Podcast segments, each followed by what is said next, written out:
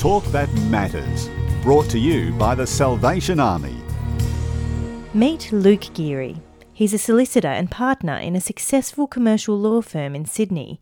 His rapid ascension to partner at the age of just 28, the youngest in the firm, is a feat in itself. But it's what he does outside of work hours that sets him apart from his peers. Four years ago, Luke set up Courtyard Legal, a free legal service run out of the Salvation Army's church in Auburn, Western Sydney. In a way, it was an inspiration. I had a passion for the law, I had an ability to utilise the skills that I was given, and uh, my purpose, uh, I realised at that point, was uh, not to make the money for myself, but to try and fight for the people who didn't have it. In the past four years, Courtyard Legal has found itself specialising in refugee legal matters, and Luke Geary has spent many long nights helping West Africans find lost relatives in their war torn country. These people are separated during conflict, usually. One of them is successful in coming here, and had they all been together, the family members who are, I suppose they're referred to as secondary applicants in an application, automatically get to come with the main applicant. That's their right under our uh, humanitarian program. But for the fact that they're separated, they miss that right. Recently, one of these cases culminated in a tearful reunion at Sydney's International Airport. 1977, when we was Africa, Sierra Leone, we had the, the rebel went to my country, then tried to shoot shoot people, fighting, cut hand, cut foot. 11 or 12 years ago, where Margaret was living, uh, in the village she was living, they were attacked by the rebels during the course of civil war in Sierra Leone. Uh, the rebels came to the house, uh, took out Margaret's husband in front of her and her two sons and her daughter. Uh, they beat him and then they shot him in front of them. Two shots, he given again to the to the chest. My husband fell. So I crying, I crying, I crying.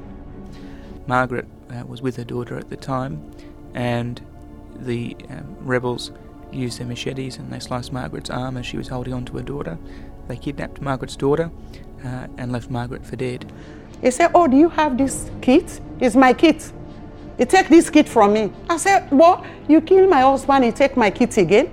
I say, Not possible. You have to kill me too. Uh, Margaret sustained serious injuries but was um, fortunately uh, able to survive, and uh, for many years her daughter and her and her her two sons were separated. It wasn't until Margaret came to Australia in I think 2005 that she was able to find her daughter was still alive. I was working at Courtyard Legal one Monday night, and uh, this African woman came in on her own to see me. She had some forms in her hand. She pointed to the forms and she said, My daughter, you bring her. So, what motivates Luke Geary? Why does he put in the 16 hour days to restore broken families from a war torn country that he has no personal connection with himself? Where does his passion for justice come from? My mum had always pressed me uh, from as far as I can remember in primary school to become a barrister. The reason was, she said, I never stopped talking and that was a way I could get paid for it. But in high school, Luke actually dropped out of legal studies because he found it immensely boring.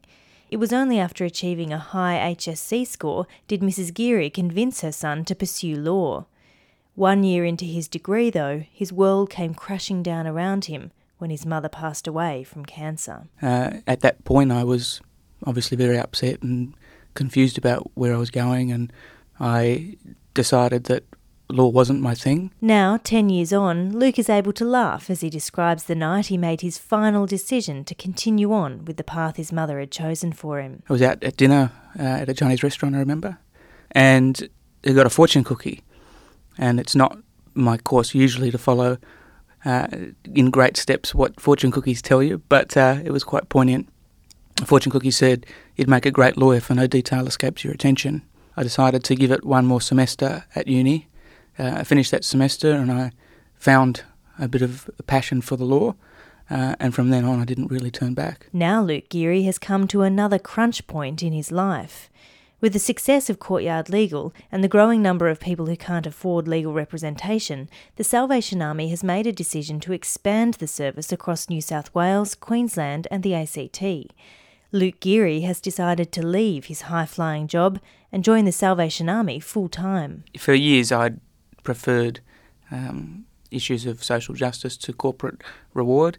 Uh, I just never thought that it was a viable alternative. It's the first time the Salvation Army has taken on the running of a legal service, and it's hoped the courtyard legal model can eventually be replicated around the world.